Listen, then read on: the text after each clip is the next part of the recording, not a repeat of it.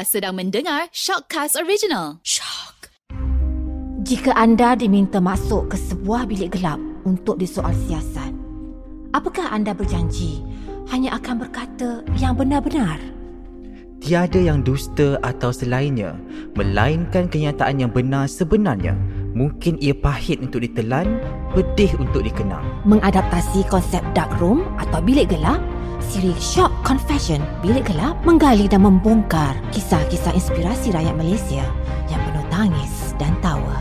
Di dalam bilik gelap ini, perca-perca kenangan manis, pahit, sedih, marah dan kecewa, malah kesesalan dan harapan dalam memburu piala kehidupan diluahkan secara telus dan jujur. Inilah Confession Bilik Gelap.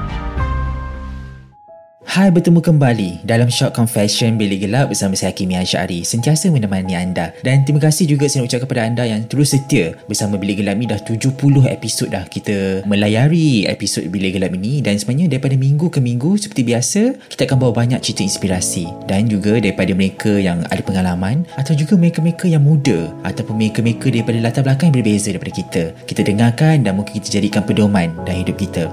Dan uh, sebelum saya nak mulakan ya Bilik Gelap ni saya nak beri satu persoalan dalam hidup kita. Pernah tak kita rasa macam kehidupan ni tak pernah adil? Kenapa ya kita tak pernah dapat apa yang mereka dapat? Kenapa ya? Kenapa? Dan terlalu banyak kenapa?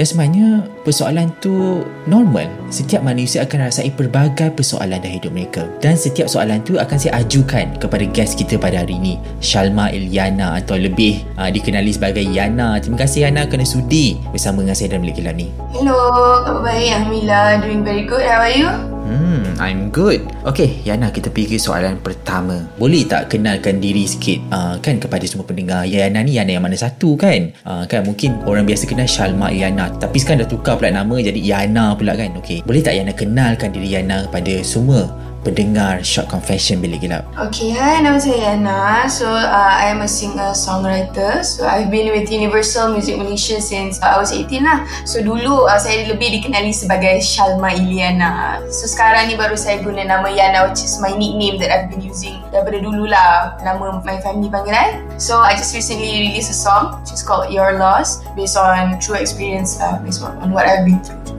Hmm.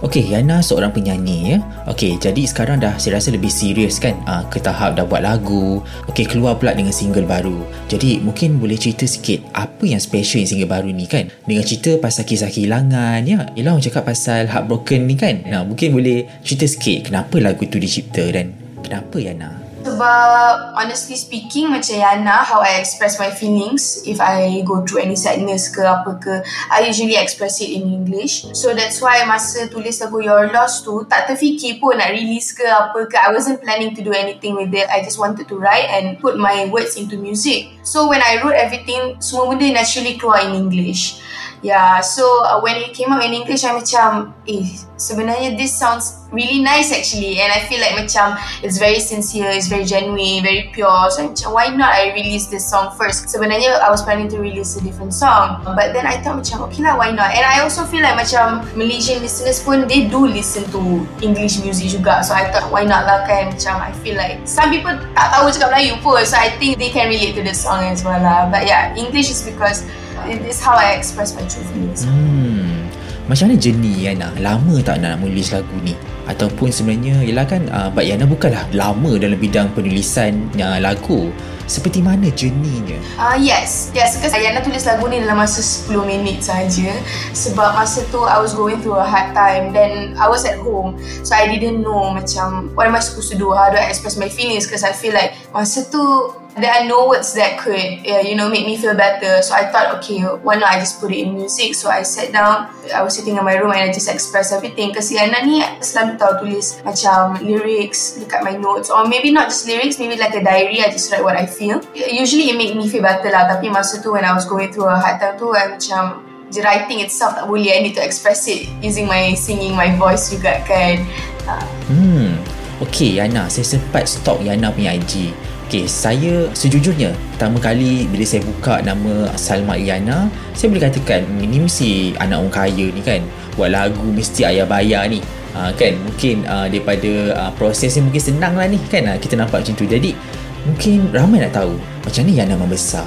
Adakah Yana ni datang dari keluarga yang kaya ataupun seperti mana Yana? I would say Alhamdulillah my family is blessed. Rezeki tu ada. Kita orang we are an average family lah. Kan hidup sederhana Selesa. I think that's more than enough for us. Tapi how I got into the industry I remember I was doing a lot of covers on Instagram Because my sister and my brother-in-law semua macam Yana You have the talent so macam why not show it to the world? Something like that kan? So I remember that time I was really shy. So I buat covers on Instagram. I macam tried my luck lah I would say. But at the same time I did it cause I really like to sing. Dulu nyanyi dalam toilet je. So I remember before my SPM, there were few macam labels who approached me kan. Tapi I said, let me finish my SPM and then after that, maybe I would sign into a label. So uh, eventually I chose Universal Music Malaysia lah. So that's how my career started. And that was when I was 18 because masa tu Abang Malik ada contact Universal. I think he sort of discovered me on Instagram. So dia cakap, oh this girl is talented so why not I do a song for her but she has to sign under Universal lah. And I'm like, eh, I'm okay with that, you know, because I just started my singing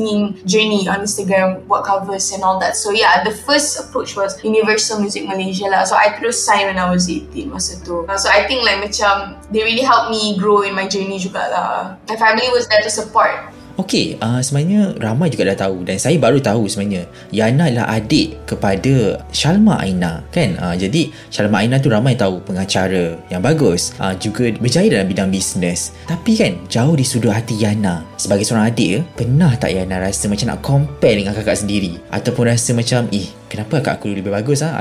ada pernah tak rasa macam tu? Tak ada because I think much I've never had competition between my sisters ke apa ke.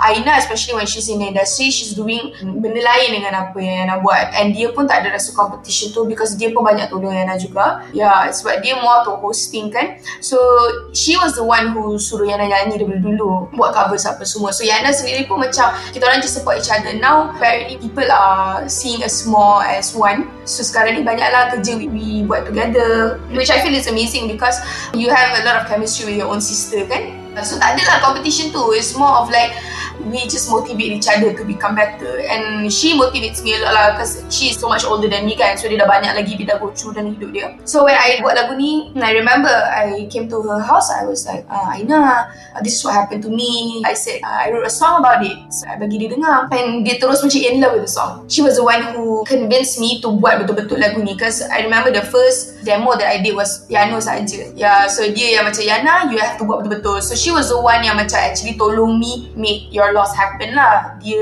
and uh, her husband so tak adalah competition tu ha. Okay, Yana boleh saya katakan satu package yang lengkap eh. Ada rupa, boleh menyanyi, boleh juga berlakon dan juga suatu hari nanti mungkin boleh mengacara kan. Tapi dalam kita sebagai seorang manusia kan, mesti kita akan rasa macam, eh, aku tak cukup bagus lah. Inilah kelemahan aku. Pernah tak Yana rasa insecure dengan diri Yana? Dan seperti mana uh, Yana overcome dengan keadaan insecure ni? Ha, macam ni Yana? Ya, memang nak lari daripada perasaan insecurities tu tak possible lah. Sebab rasanya semua orang pun akan rasa macam tu kan. And I think every day before tidur pun memang we will overthink kan. About our career. Banyaklah kali jadi sebenarnya. Sebenarnya before I release Your Lost ni banyak dah lagu yang Yana dah tulis. I always felt really insecure untuk share it to the world. Because it's mostly about what I felt. And I felt macam, eh segan lah nak bagi tahu satu dunia yang aku ni sedih ke or something like that kan. Because I like to portray myself very positive positive and happy-go-lucky. I, I like to inspire others in that way lah kan. So yes, I went through a lot because I remember I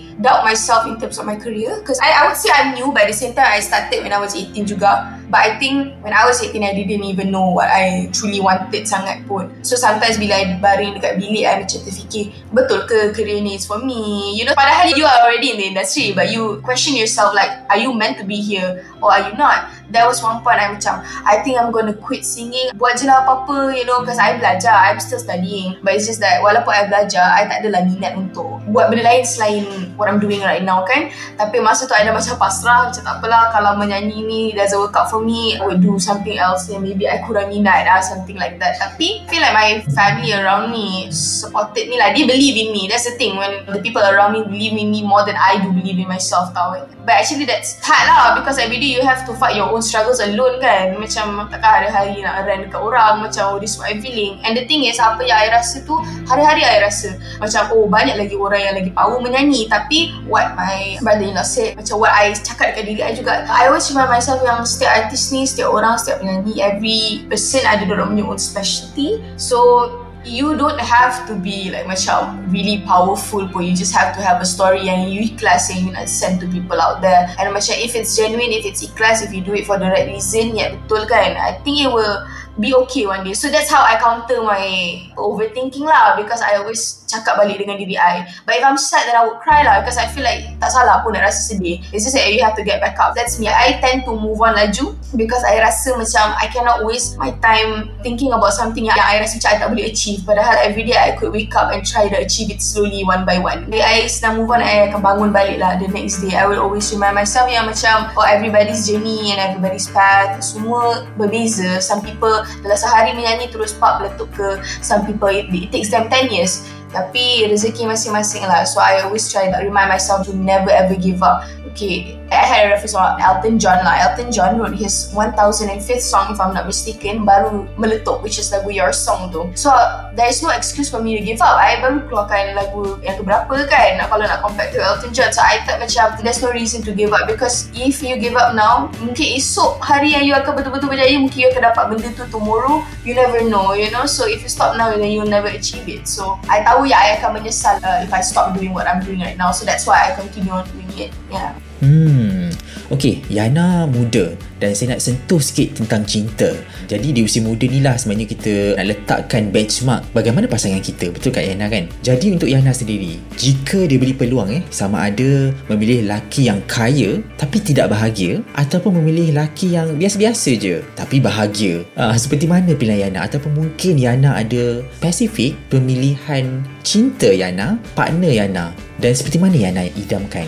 I would say bahagia tu mungkin as a partner saya we can support each other lah. Because saya rasa sekarang ni banyak people with mental illness yang they look happy but they going through a lot at home. And I mean I wouldn't say it's normal but I would say it's it happens a lot lah right now kan. So maybe saya macam I think I would just find somebody yang ikhlas je kot. Kalau dia tak kaya pun tak apa but I feel like happiness can be built. Maybe we can you know go together build the happiness together. But it's very important for somebody to give up good energy lah bagi I. Macam kalau dia tak happy pun usually orang yang tak happy ni dia will give up more good energy to people you know. That's why dia sendiri pun draining you know. Dia make other people happy but dia sendiri macam uh, so I rasa happiness can be built. And kaya tu kaya is a process lah. Macam macam mana you kaya satu kan?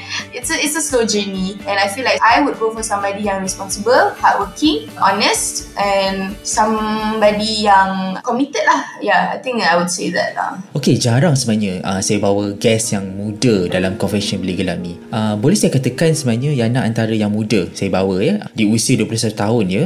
Untuk Yana sendiri ya, mereka yang masuk ke dalam bilik gelap ni akan jawab soalan dan juga jawapan yang mereka berikan adalah berbeza mengikut perspektif sendiri. Apa makna sebuah kejayaan bagi Yana? Sebab ada yang menilai uh, kejayaan tu kena ada rumah besar, kena kaya raya, kena popular dan sebagainya. Tapi untuk Yana sendiri, sebagai seorang uh, Shalma Iliana, apa makna sebuah kejayaan? Adakah perlu kaya? Adakah perlu popular? Seperti mana Yana menilai kejayaan tu? Oh bagi Yana kejayaan tu when you wake up in the morning and you achieve something that you've never done. For example, you wake up in the morning and you work out. Itu kejayaan you untuk diri you. Because every day saya rasa you ada kejayaan. It's just a little sikit by sikit. I wouldn't say kaya is kejayaan. Sometimes when you are kaya, you're not happy. So yes, okay you kaya, kejayaan juga. You dah work hard kan? So you dapat apa yang nak. Tapi mentally pula, you tak boleh nak cope. So you tak berikan kejayaan to your whole body. You yourself. So I feel like whenever I rasa macam, what am I doing in my life? Then tomorrow I will wake up. I macam, okay maybe today I want to go help my parents masuk rumah. Okay, for me that is success too because whenever you help your parents kan you get the blessings and then murah rezeki lagi so the next day you get more and more and more and more so I don't think kejayaan ni is very subjective lah macam my friend me and my friends we are very different tau my friend they are still studying uh, they're not working But when my friend graduate Or bila my friend achieve macam Yana I kerja ni ada dapat main ni You know I cakap oh congratulations You know you did it. Cause tu kejayaan untuk you. You don't have to be kaya You don't have to be an artist To feel like you dah berjaya You know. So it's just the little achievements that you gain every single day. Growth I would say ha, growth. If you grow You are achieving something already lah Kejayaan. But you always have to keep moving lah Itu je lah I rasa. Okey Ana, kita dah berada di penghujung rancangan dan sebenarnya saya akan ajukan soalan yang membuka mata dan minda kepada siapa saja yang mendengar Shock Confession Bilik Gelap ni. Kerana Bilik Gelap ni adalah satu archive kehidupan. Saya nak simpan, archivekan jawapan daripada Yana ni untuk masa akan datang. Mungkin mereka anak cucu Yana ataupun sesiapa saja mengenali Yana dengan kata-kata yang Yana lontarkan pada hari ini. Dan boleh tak saya nak tanya pada Yana, jika hari ini adalah hari terakhir, Yana tahu hari ini hari, hari terakhir Yana hidup kat dunia ni. Dengan siapa ingin Yana berterima kasih dan kenapa Yana? Okay, I think I would just say thank you to my whole family kot and I would say macam I appreciate everybody's support since day one. I would never be the person that I am today without everybody in the world. Tak kisahlah yang baik ke, yang buruk ke. I feel like everybody buat I belajar dari hidup ni. Maybe I would say thank you to everybody lah yes, of course, I built myself to the person I am, but I think everybody helped me throughout my whole journey, and I rasa macam I am happy and grateful to be the position that I am right now lah. And I just wish happiness to everybody and always take care of your mental health. That is very, very important. Always give out good energy. Try to be happy. You know, if you're feeling sad, you know, always talk to the people around you, the people closest to you, and don't ever keep your feelings all to yourself. Lah. It's very important to address what you're feeling and to the right people. And always take care of yourself. Yeah, I think that's the most important thing. Jaga diri lah. And yeah, I would say that I love everybody. Hmm, terima kasih Yana kerana sudi kongsikan. Walaupun muda banyak ya cerita inspirasi yang boleh kita kompalkan menjadi sebahagian daripada hidup kita ya. Seperti Yana cakap tadi jangan give up. Saya yakin dalam kehidupan ni kita tak boleh give up ya. Sentiasa istiqomah dalam kehidupan ya. Walaupun kita gagal sekali tidak bermakna kita akan gagal selama-lamanya ya. Dan saya tertarik dengan kata-kata Yana tadi. Ramai yang berjaya pada hari ini adalah daripada kesilapan mereka adalah daripada bagaimana mereka belajar daripada kesilapan mereka dahulu dan bagaimana mereka belajar di kegagalan mereka dahulu. Dan saya nak anda di rumah fikir, apa yang kita lalui pada hari ini bukan bermakna kehidupan itu tidak adil. Tetapi, akan ada sinar di penghujung jalan dan sentiasa sinar itu memerlukan satu perjalanan yang berliku untuk kita hadapi dan untuk kita kenang momen-momen yang paling indah dalam hidup kita dan teruskan berinspirasi bersama Shock Confession Bilik Gelap.